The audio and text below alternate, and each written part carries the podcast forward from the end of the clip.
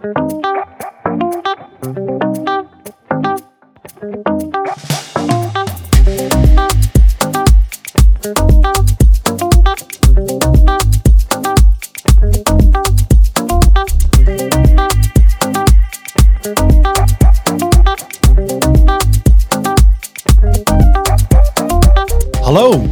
Leuk dat je luistert naar de Afrikast. Ik ben Jos Hummelen en dit is deel 1 van een vierdelige serie om wat meer achtergronden te krijgen bij het nieuws uit Afrika.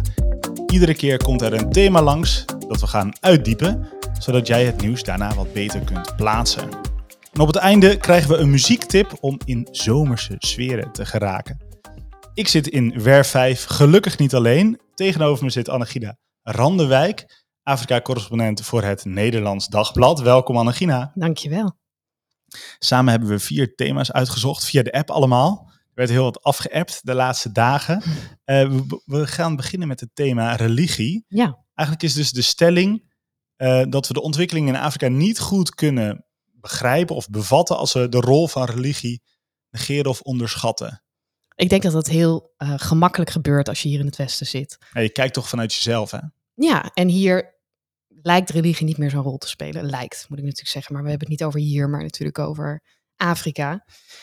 93% van, uh, van de bevolking is religieus. Uh, ja, het heeft een enorme invloed op de gemeenschap, maar ook op de politiek. Uh, dat is gewoon enorm. Je kan het niet los van elkaar zien. Het is onderdeel van het leven. Je God is er dat, dat is een gegeven, dat Ja. is niet een vraagteken. Ja.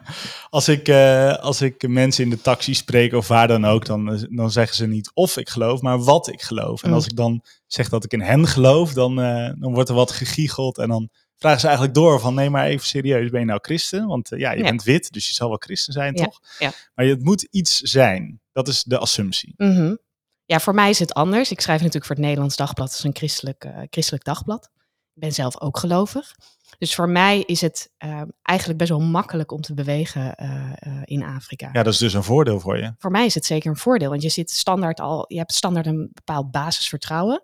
Maar ook de manier waarop je communiceert. Weet je, God is er gewoon. En ja, dat komt af en toe in het gesprek voor. En, eh, en ook ja, de, hoe ik met mensen contact hou. Even een zegen meegeven of even een gebed uitspreken is heel normaal. Kun je eens vertellen hoe dat in het dagelijks leven dan zich er doorheen weeft voor onze misschien niet religieuze luisteraar uit Amersfoort? Wat... Kijk, heel veel mensen denken misschien op zondag ga je dan naar de kerk, that's Hmm. it of zo. Of je bidt voor het eten, dat zijn blokjes in je Mhm, leven. Maar mhm. volgens mij is dat niet zo.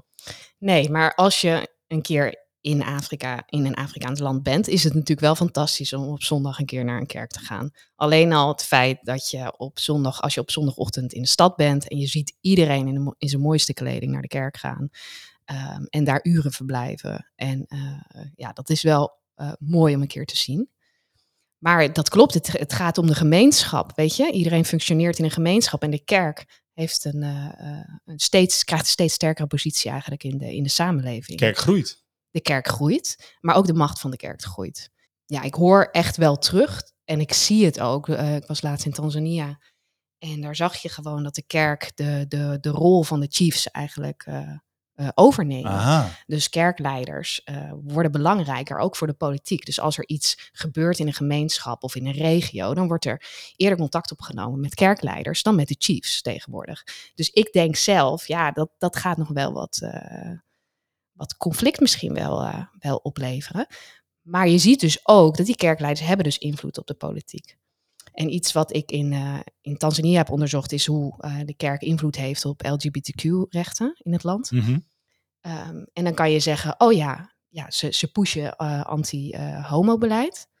Aan de andere kant kan je dus kijken van, oké, als, als je dat belangrijk vindt, dat er mensenrechten hè, op de agenda staan, waarom slaan we de kerken over in deze discussie? Want ze hebben een, ja, het is echt een enorm invloedrijk instituut, die ook heel veel positiviteit met zich meebrengt. Is de kerk inherent conservatief in Afrika? Nee, dat zou ik niet zeggen. Ehm, want dit is dan zeg maar een soort van, misschien van, voor ons als Nederlanders een negatief eh, beeld. Aan de andere kant, eh, als journalist voor het Nederlands Dagblad probeer ik altijd eh, ook een kerk te bezoeken als ik in een Afrikaans land ben. En daar ook een reportage over te schrijven. In Malawi was ik bijvoorbeeld in een evangelische gemeente die zich echt richt op jongeren en het ehm, eh, te kijken of zij het stigma rondom depressie en eh, psychische klachten, eh, zelfdoding eh, eh, kunnen aankaarten. En dan zie je, in, in Malawi is het afgelopen jaar volgens mij 72% eh, van de eh, zelfdoding eh, is gestegen met 72%. En dan zie je dat zo'n kerk mensen opvangt en een professionele hulp geeft, wat helemaal niet in de samenleving bestaat. Dus Ja. dat is ook weer een hele positieve tool. Ik denk dat dat ook belangrijk is voor diezelfde eh, luisteraar. Want er luistert altijd één iemand naar de Afrikaans, dan weet je dat, Annegina. Maar Ja. die, die persoon in Amersfoort dus. Ja. eh, om mee te geven dat de kerk is niet alleen kerkjes spelen. Er gaat een dominee, die, die eh, steekt een verhaal af. Je zingt twee liederen en je krijgt de zegen mee. Nee, het is ook een soort coaching, jeugd, werk, ja. opvang, toch? Ja, maar ook je, je, je, je vangnet. Want je moet niet vergeten, er is geen sociaal vangnet. Dus je Mhm. leeft in de gemeenschap. En de grootste gemeenschap die je hebt, is of je dorp. Maar goed, als je in een stad woont, valt, dat, valt die dorps- of clancultuur valt al wat weg. Dus dan zit je bij een kerk. En die kerk zorgt ervoor, als jij je baan verliest, dat, hè, dat jij eten krijgt of dat je wat geld ontvangt. Dat is op, op die manier werkt de samenleving. Eh, dus het is ook heel belangrijk om onderdeel te zijn van een, van een kerk voor je eigen eh, leven. Want je, je redt het vaak ook niet in je eentje.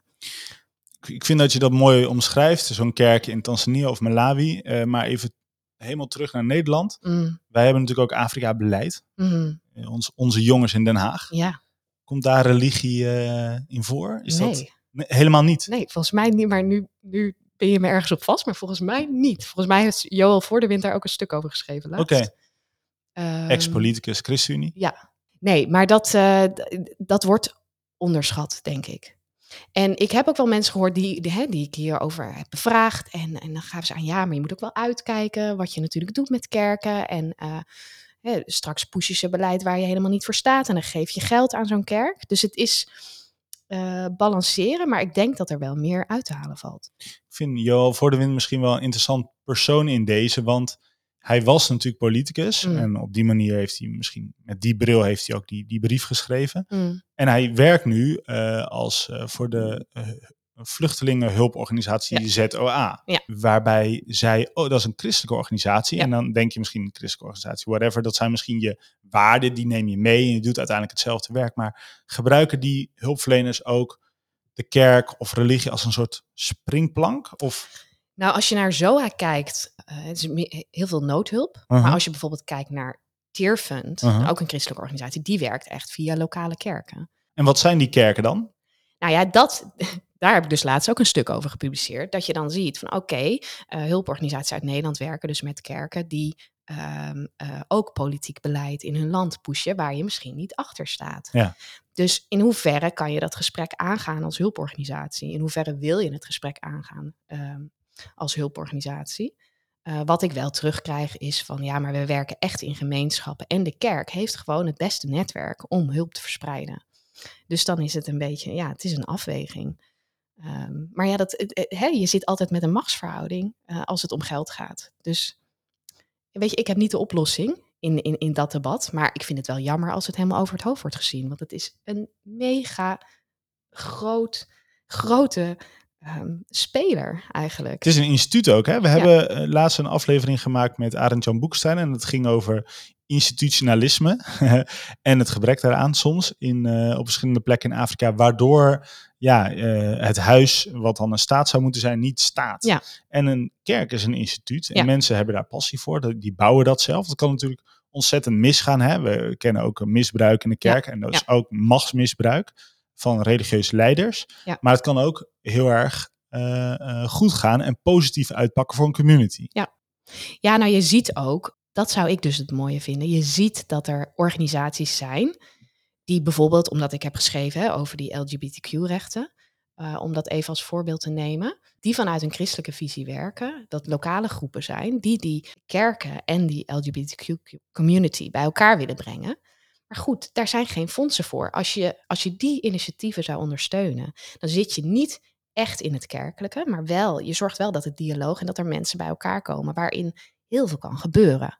Want als je die twee groepen bij elkaar brengt, dan, wat, dat heb ik ook gehoord als ze dat doen, want ze, dat gebeurt dus regelmatig. En dan, eh, en dan hoor je van, oh hey, het zijn toch ook mensen. Hè? Nou, Dat zeggen kerkleiders dan over. LGBTQ'ers. Ja. Eh, En LGBTQ'ers over religieuze misschien ja, wel. dat is meestal eh, Nee, niet andersom. Omdat Want, iedereen religieus is. Zo ongeveer. ja, en zij Mm. willen juist heel graag bij de kerk horen. Mm. Dus eh, dan denk ik, ja, als je als kijkt naar de Afrika-strategie, waarom, waarom eh, kijk je niet naar dat soort initiatieven die juist die, die bruggenbouwers zijn? En dat zijn wel vaak christelijke initiatieven ook. Hoe komt dat? Ja, omdat bijna alles natuurlijk religieus geïnitieerd is, denk ik ook Ooit. wel. Ja. Omdat we een religieus land waren. Eh, je bedoelt, Nederland? nee, ik bedoel, ik heb het dan over lokale eh, initiatieven. Ah, zo. Ja, Ja, ja, ja. En dat zijn toch meestal religieuze initiatieven. Ehm, voordat we deze special afronden, krijgen we nog vlug een tip mee. Albinisme in Afrika heeft door doorslaand succes een gigantische uitdaging. In Nederlandse magazijnen stapelt de zonnebrand zich op. Maar door extreme hoge transportkosten kunnen we het niet verschepen. Wil jij helpen? Kijk op albinisme-afrika.nl. En we're back. Eh Annegina, eh, laatste vraag. Hoe zou ons perspectief over de kerk en religie... We hebben trouwens wel echt heel erg over christenen nu gepraat. en je klopt. hebt natuurlijk een gigantische eh, moslimpopulatie ook... Ja. die vergelijkbaar misschien wel werkt. Hè? Die komen Ja. ook samen in een gebouw. Die hebben Ja. ook allerlei charities. Maar wat zou in Nederland aan perspectief... een klein beetje mogen kantelen wat jou betreft? Nou, ik denk dat de kerk snel geframed wordt als eh, eh, een, toch een negatief iets of iets wat weerstand kan bieden of conservatief is. En eh, dat, soort van, dat je daar een soort van tegengeluid moet, tegen moet geven. Ik denk dat je ook wel een ander frame kan kijken van hé, hey, wat zijn hier de kansen? Wat kunnen we hiermee doen? Ja, daar ligt gewoon echt heel veel nog te doen. Dus ja, dat zou ik, dat zou ik aanmoedigen. Plus, als je in een land bent in Sub-Sahara-Afrika... ga gewoon een keer naar de kerk. Zeker doen. Nou, ik denk dat we op deze manier eh, best een beetje betere achtergrond hebben gekregen bij het thema religie. Zodat we dat nieuws voortaan beter kunnen begrijpen. We willen natuurlijk mensen ook een beetje prikkelen om nieuws uit Afrika echt te gaan volgen. Dank daarvoor, Annegina. Ik spreek jou weer bij onze volgende korte aflevering. Dan gaan we het hebben over de rol van NGO's op ons favoriete continent. Want als je carrière wil maken in, neem Malawi, Ja, eh, dan moet je bij een NGO werken. Nou, hoe duurzaam is dat eigenlijk? Appte je mij. ja. Nou, volgende week een nieuwe aflevering. Dus tot dan. Maar voordat we eruit gaan, krijg je een muziektip mee van Hiske Hupperets. Zij is vocalist, componist en arrangeur. Haar zesdelige band laat zich onder andere inspireren door muziek uit West-Afrika. Hiske is momenteel bezig in een educatieproject Afro Rhythms and Grooves. Kom maar maar in, Hiske. Hey, ik heb vandaag een nummer voor jullie uitgekozen van de enige echte Elfa Blondie, een reggaezanger uit Côte d'Ivoire, Ivoorkust.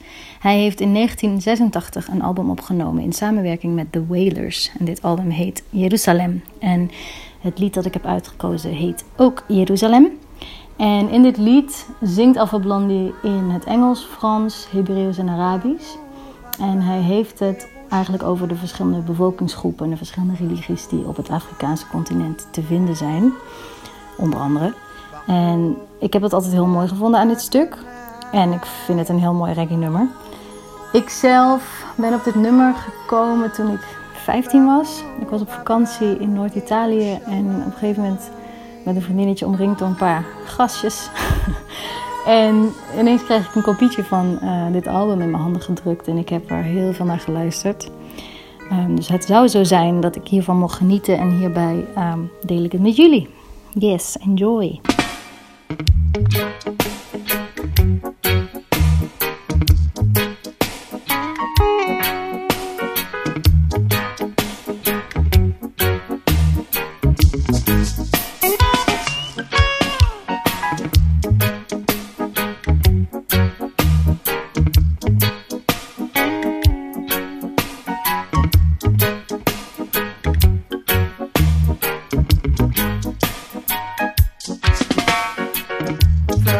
Bible to the Quran, Revelation in Jerusalem, Shalom, Salam Alaikum. You can see Christian, Jews, and Muslims living together and praying, Amen. Let's give thanks and praises. Master Adonai.